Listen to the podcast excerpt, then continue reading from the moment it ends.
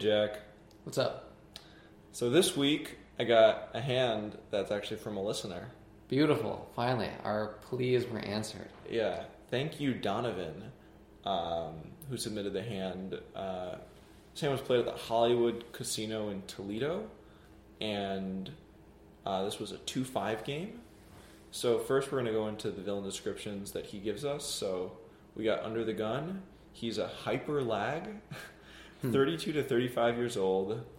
Used to play in a home game with me and the David Peters back around 2005 or so. No love lost between him and I. He's experienced and aggressive, but doubt he's ever read a poker book slash watched a training video slash been active in poker forums. He's just too good for all of that. Go ahead and ask him. So this is an interesting player type. You're definitely going to find a lot more of this at two five than one two, but I just think it's kind of rare to, to find a player that's really like this that like is experienced and aggressive, uh, yet hasn't really put any study into the game. I've definitely played with those player types in like underground games in New York, but it's been I don't think I've played with a player really like that uh, in Cleveland before. Yeah, same here. I haven't played with anyone like that in Cleveland. Uh, one of the first times I ever played live poker was with uh, there was Oh. a guy at the table that I nicknamed the Maniac, who just uh, you know played probably like every third pot and just had to win it. Uh, and you know it was just really readily apparent after about a round that you just had to hit a pair and or not even. This is the guy where you like this guy. where you like made like a great call with Queen High or something. Was this this the guy? Uh, this is the guy with the jumpsuit, right? yeah, this is the guy with the jumpsuit. Yeah, I think so. Yeah, I remember you like you got it in with like eighty percent equity on the turn with Queen High or something. Yeah, Yeah, uh, and and he just I mean he had a, a he definitely had a bit of a problem because he uh, he was just buying in again and again for the max. yeah, I, I also do get the feeling that he's not used to losing as much as he did against uh, my friends and I who were there together. Uh, used to kind of running over the older. Yeah, I don't know if he's a yeah. he's probably not aware in the game, but you know, I don't think he's used to getting called down quite as light as we were calling him down. Yeah, Uh, so cool. Okay, so that's that's under the gun for this hand. Uh, under the gun plus one is a one-two reg, late forties, early fifties, and Donovan played with him a bit at this stake, at the one-two stake, but never at two-five before. He's limpy, cally pre-flop and fit or fold, but sticky post. I think we all know the type. you know, if he's a one-two reg and like, you know, never or doesn't usually play two five, he's probably going to be a little less sticky post flop and a little bit tighter. And playing two five might actually even cause him to play a little bit better because he might be afraid of kind of losing large amounts of money, yeah, especially probably, if he's at like up a lot. probably take his time more with decisions. Yeah, uh, and you know some some type of understanding of poker, but like kind of the classic, you know, two fit or fold uh, and two passive. hmm Now we have the button, 65 to 70 year old retired lawyer. Uh, seen him around since the early 2000s in all the underground games in Toledo. Uh, they call him Cap, and he's a friendly reg. He is a regular, but not not as good as we might. Yeah, He's a regular, but not all good as we might think of good. He plays very different from one day to the next, but generally an old school tag. He limps speculative hands and open raises good top pair potential hands and big pairs. He only three bets something like jacks plus ace king most of the time. I've seen him limp raise aces this session. I've seen him squeeze queens uh, from the button versus an early position open and early position flat. Donovan knows he tries to mix up his play and is capable of slow playing pre and post flop and will semi bluff big draws. He overvalues hands that are objectively strong on bad boards for, for them and can show up with a lot of hands you not expect to see in spots. For instance, he check raised ace jack on ace king deuce two spades, bet brick turn and brick river. He likes to make what I call accidental range merges. yeah, that's a pretty accurate way to put it. Yeah. Uh, and then Donovan just got his ass cracked with kings all in pre-flop versus ace king, and he hasn't relo- reloaded, so he's sitting on a 380 stack, and everyone but cap covers. I think most of my opponents, being Donovan, think I'm very loose and aggressive because I never open limp. I ISO a lot, and I play a good number of hands from the button, but I've actually played a very taggy style and only shown down legit hands. Okay, so one thing that I'm thinking here is while Donovan, you might have just got your ass cracked with kings all in preflop versus ace king.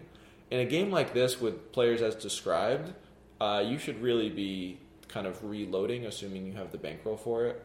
You know, there's just kind of, especially the way you're describing uh, these players, it's clear you have you know a good understanding of you know how to play profitable live low stakes no limit hold'em, and you should be capitalizing on that uh, knowledge with at least 500 behind.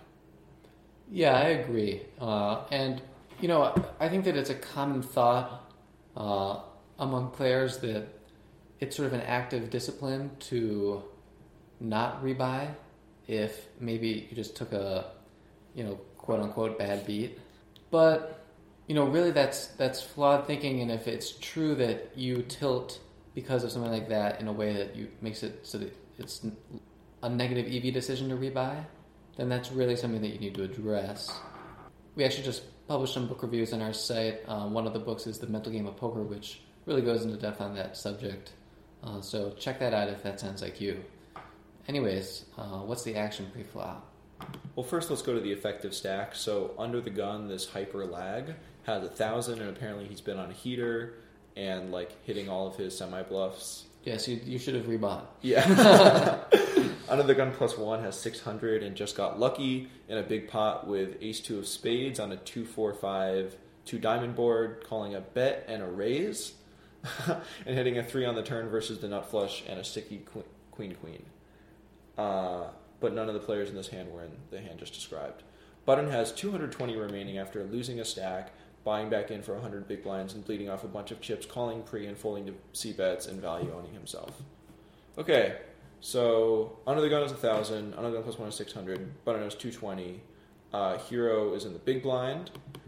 So the under the gun opens to twenty, which is the standard for the table. Under the gun plus one flats. Button flats twenty. Small blind folds, and hero calls fifteen more with jacks in the big blind.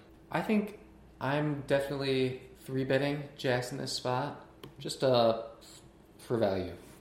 Uh, I think we're pretty far ahead of everybody's range, and we'd just like to get more money in the pot. I think, given stack sizes, jacks is probably there's not a ton of runouts without a jack where we, we want to be, you know, still betting with this size uh, on the river. So probably make a slightly bigger three bet to try and be able to get it in on a pretty safe flop in turn against a lot of our opponents' ranges here. So what what are you sizing that three bet to? Uh, I'm thinking. So our stack is 380. Mm-hmm. I'm thinking we would make it 90. Mm-hmm. And that way, we can give you know sort of a an average continuation bet and against a wide range. We'll still be ahead of a lot of that calling range, uh, and then a very modest turn shove. Yeah. That will get called by a lot of that same range that we're ahead of. Yes. Yeah.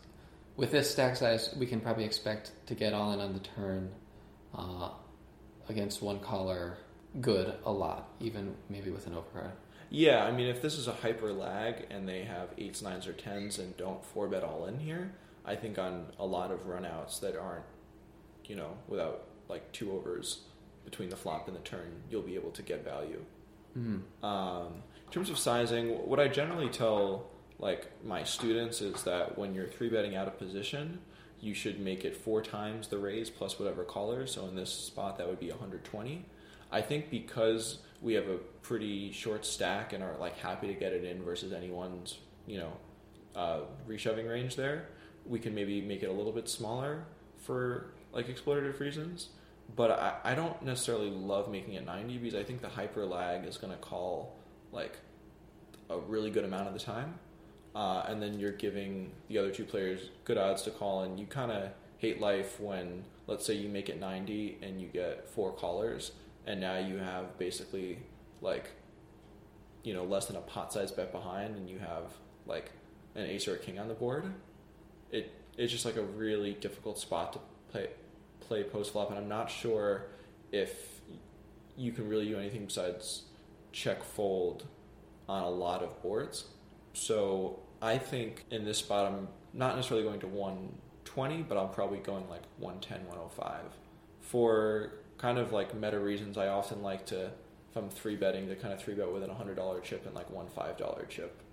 Uh, not because I think anyone's going to think I did it by accident, but just to kind of make them like think about, oh, maybe he's angling or maybe he's just trying to be cute, and then usually that whole thought process spurs some type of mistake. So I'm probably in this specific spot making it 105.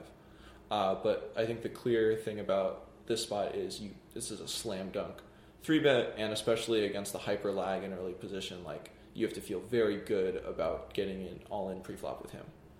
Uh, you're way ahead of his shoving range, um, and after you three bet, you're going to be getting really good odds on a call. And uh, by the way you describe the two other players, the under the gun plus one, like a more straightforward forward one two reg, and then this button who's kind of a you know old school tag, but can definitely mix it up in value on himself. He's you know definitely three betting queens, kings, and aces in that spot on the button, and he's often three betting ace king, so you can feel very good if he like happened to call with tens or nines there and then reshoves over you because he thinks you're trying to steal. Mm-hmm. That's a good point. I, I think I like 105 as a better sizing.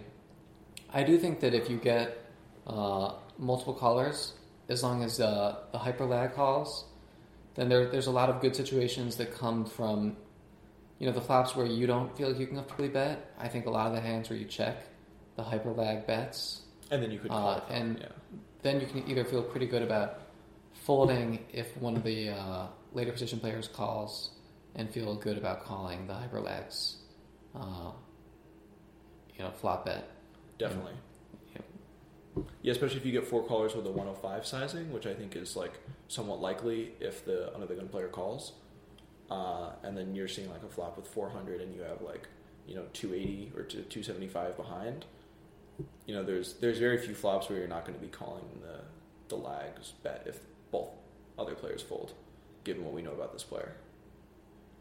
Um, so Hero opts to call with jacks here, which you know for the reasons described, it's I think it's a pretty big mistake.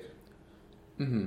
Yeah, if if three betting to ninety is a mistake for the reason that we're going to get to the flat four ways too often to realize the equity of our hand enough, uh, or to make it very difficult to realize the equity of our hand, Yeah, then calling is that much more of a mistake for the exact same reason. yeah. Okay, so um, we see a flop of Queen of Hearts, Jack of Hearts, Ten of Diamonds. Hmm.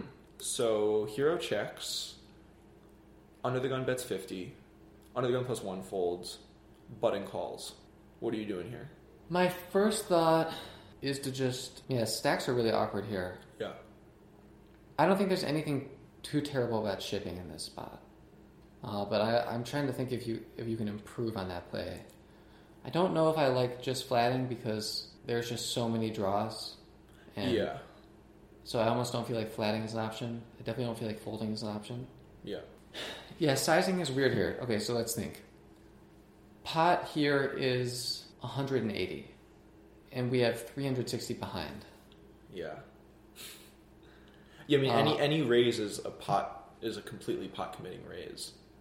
Yeah, Um, so I, I kind of like your idea of shoving because I, I think we definitely have to shove for value here. If the hyper lag has aces, kings, ace queen, uh, king queen, I mean, all these hands that are value hands that we're you know beating and have significant equity against, they're always getting it in here.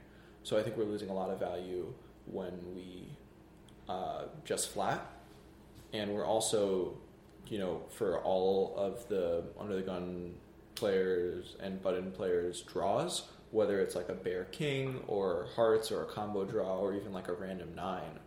You know, we want them to pay for that chance of hitting hitting the straight or hitting the flush.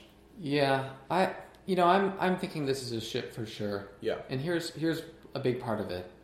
I think it's going to be really hard for them to put you on your hand because you didn't three bet.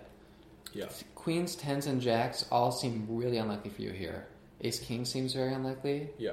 So this this seems like a, a good like pair in a draw or I don't know like ace nine of hearts or was it a heart draw? Yeah, yeah, yeah. Ace yeah ace nine of hearts or a hand like that. Mm-hmm. I guess a nine eight is a possibility, Mm-hmm. but Yeah, people's ranges are just way too wide in terms of what they're going to be happy to get it in with here. Yeah. Between value hands and draws, that you have to feel really good about getting with jacks, and you know the few times they have eight nine and ace king, it's just and cooler, you, especially with have, your stack size. You have plenty of. I mean, it's not like you're drawing dead when those hands come anyway. exactly. And I just think that when you shove here, it's going to be really hard for either player to get away from a hand like Queen Ten or King Queen. Yeah, I think King Queen is probably the worst hand in their ranges that they're always calling, and then all the other hands, it, uh, you know, all the better value hands, I think they're pretty much both players are always calling, and all the worse hands, it's like a sometimes thing, you know. Yeah, so I, I think that even though it's an it's an overbet, it's not a huge huge overbet. I mean, it's uh you know if you clicked pot, it would be two eighty, and so we're we're betting eighty more than a pot size bet.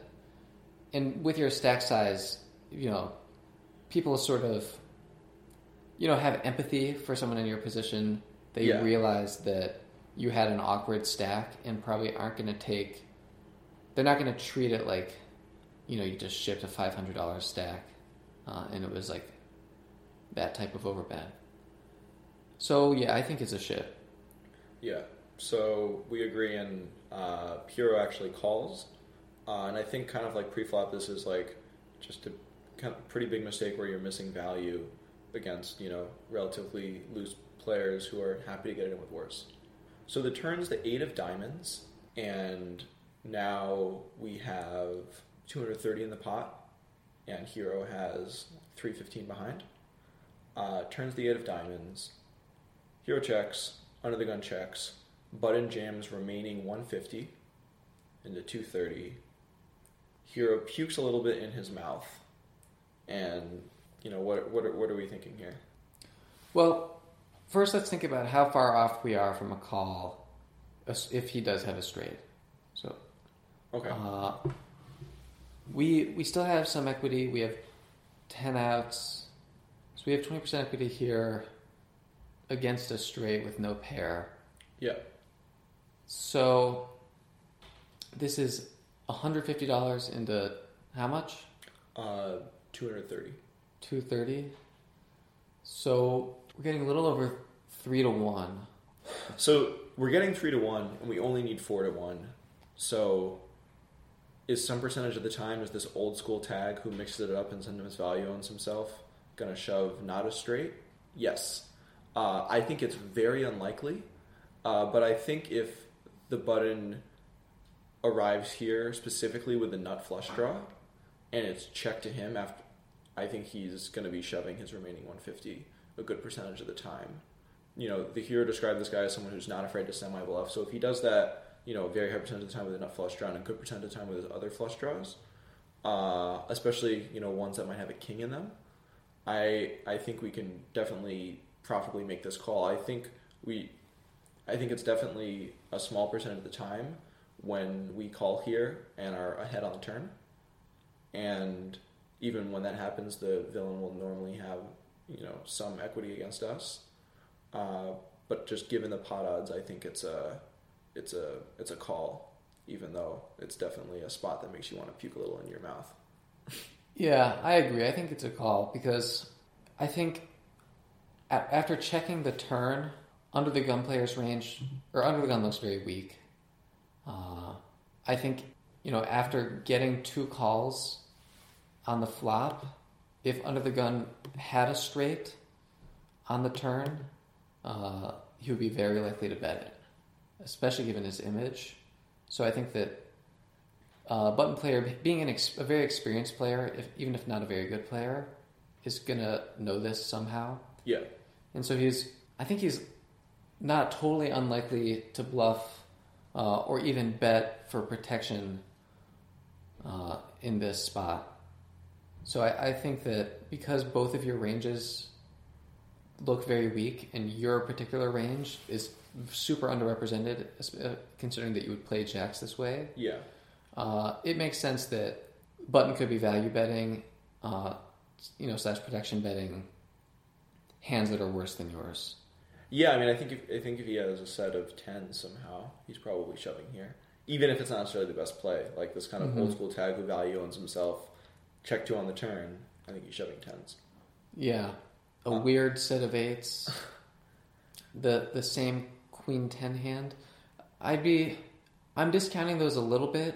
Yeah, I because mean, he didn't raise the the flop. mhm. But I think that it happens enough. We don't need it to happen very often to turn this from a fold into a call, and Ex- I'm confident it happens enough to make that leap. Definitely. I completely agree. And I think probably around a pot size bet is where I start to lean more towards the fold button. Uh, especially because under the gun, uh, I think could have some nines in his range there, being a hyper lag. Uh, you know, especially someone that isn't really studied in the game, who you know might want to play a little bit trickier and might be, you know, feel like he has a lock on the hand because you know, the other two players could have ace king or something. Mm-hmm. I think that's unlikely, but I think, Yeah, I I think- I, think that could definitely happen with uh, the player as described. Again, That's we'll- also not a reason to call. Yeah, I'm saying Yeah, it's, it's a reason okay. to fold when we get closer to a pot size bet. Ah, yeah, I see that. Uh, and like all the things we're talking about here are really like the outliers. Like most of the time, I think the button has a straight here. yeah, Uh, but you know, because of pot odds, we don't. The button only has to not have a straight here a small percentage of the time. So here's here's what Donovan wrote in kind of about the hand after the fact, and he said this was a spot where my combinatorics and logical hand reading conflicted a lot with my physical read. I felt like I was beat, but sort of told myself, even if I'm beat, very often I've got boat slash quad outs, and I'm getting a price, and maybe I'm wrong about my physical read. He says, I think I need to learn to trust my gut more and go with these reads. I I think there's something to that. The thing is, I think unless unless you know, this is cap, right? We're talking about. Yeah, he, he clearly knows, you know, the player, these players, especially under the gun and the butt on the two remaining very well. You know, played with them for years. And, hmm Well, for one, I think the most important thing to consider is you know how will you know how Cap plays. If you think Cap would always check behind with made hands here and never uh, semi bluff in this spot, then you can comfortably fold. yeah, But based on your, your description to us, that's not the sense I got. So if you're going based on a physical read, you know, seeing if he seems confident, first, you know, sort of consider his position. If you're holding tens in his position, are you feeling pretty confident? I would be. yeah, So I don't think that I would necessarily be giving off uh, a read, you know, that I was nervous. And he's also, you know, he's in, he's an older, experienced player, and he probably has been in these positions plenty of times before. Even if he hasn't figured out the game, he's probably uh, achieved a pretty good level of comfort at the table. This isn't always true. There's plenty of older regs who uh, telegraph their emotions. But I think a lot of older regs, you know, have at least when they want to be the ability to hide their emotions.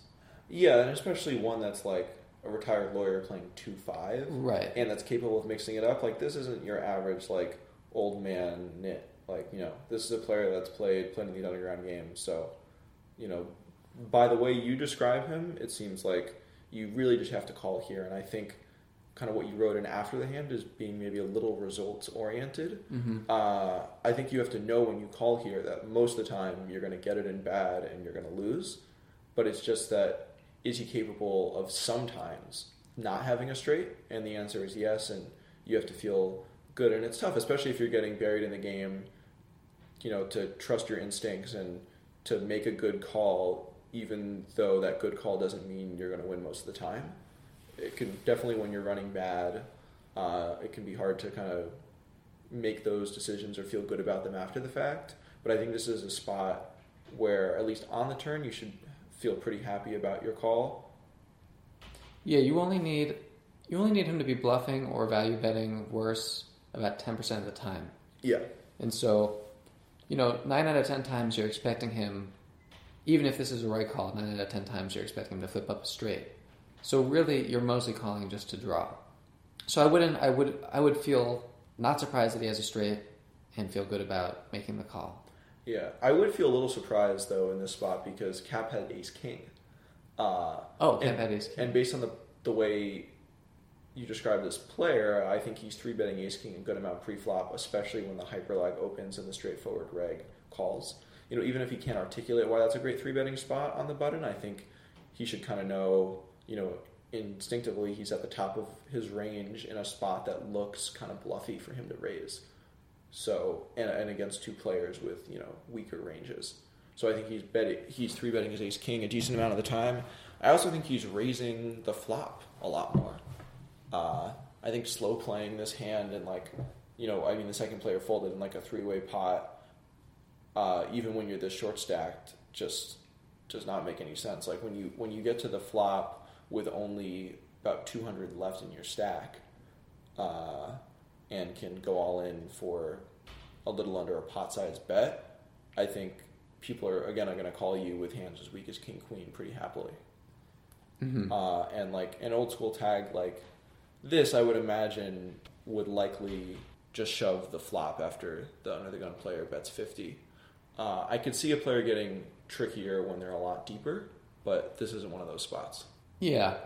And the other thing to consider is that, you know, if if you can somehow get to get to cap having all of ace king in his range on this turn spot, it's probably a fold, but I mean, still, you only need 10% of the range to not be a straight. Yeah. And uh, even if you even if 16 combos are ace king and you have another, you know, 20 combos of nines, you still only need him to have, you know, six or seven bluffs or value hands that he's betting uh, to make it a call. Mm. So I don't think. I mean, ace king is surprising to me, but I don't think it means that uh, you can't make the turn call for the same reasons. It's just a little bit thinner.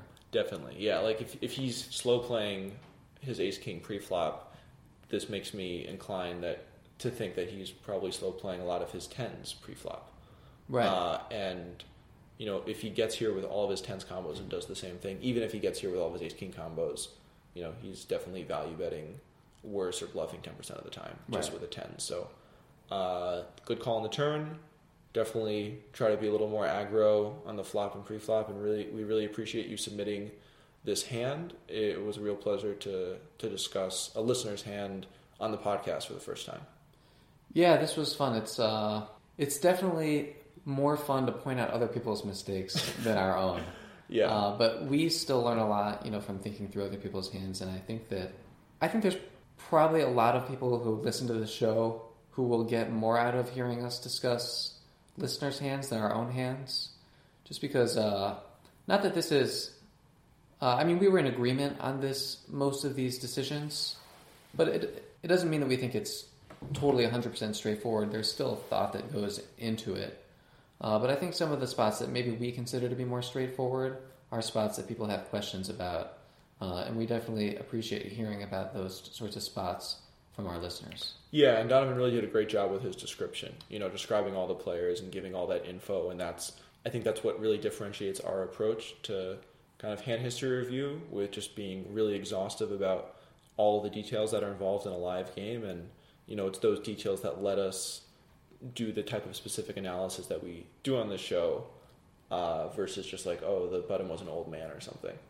Yeah. It was also fun getting to read uh, Donovan's uh, way of describing players. Uh, Donovan, you seem like a fun guy. Uh, if you're ever at the Horseshoe, give us a shout and we'll meet up. So this past Thursday, I made a blog post on the site called Five Must Have Poker Books. We've gotten a lot of emails from listeners asking, like, okay, you know, how best to study poker? Uh, what should I do next? And a, a lot of people are inclined to kind of buy a book or two and just kind of read those. I definitely advocate a more active form of studying most of the time uh, to work on your poker game. But uh, when that's not possible, you kind of just want to to read a book and have it not necessarily be like an intense study session, but just kind of learn more about poker. Reading a book is definitely a great option. And in this blog post, I kind of outline the the five books that have been most instrumental to my improvement as a player, and all of these books I reference in I reference in my syllabus for my Intro to No Limit Hold'em strategy class. And I hope you enjoy that post. Please continue to write in hands. After the last episode, for some reason, we got a big uptick of hands written in. So keep writing in. Uh, you know, keep commenting on the blog, and and thank you so much for your continued support. We're about to hit a thousand listens for uh, all of our episodes combined, which is something we we're not expecting to achieve anytime soon. So keep on tuning in, And so thank you guys all so much for your support. Uh, we look forward to getting more hands and answering more of your questions. Uh, and remember, and remember, you can always come to the website and comment on the hands and start discussions amongst yourselves, and you know we'll join in and we can sort of figure things out together. All right, we'll see you guys next week.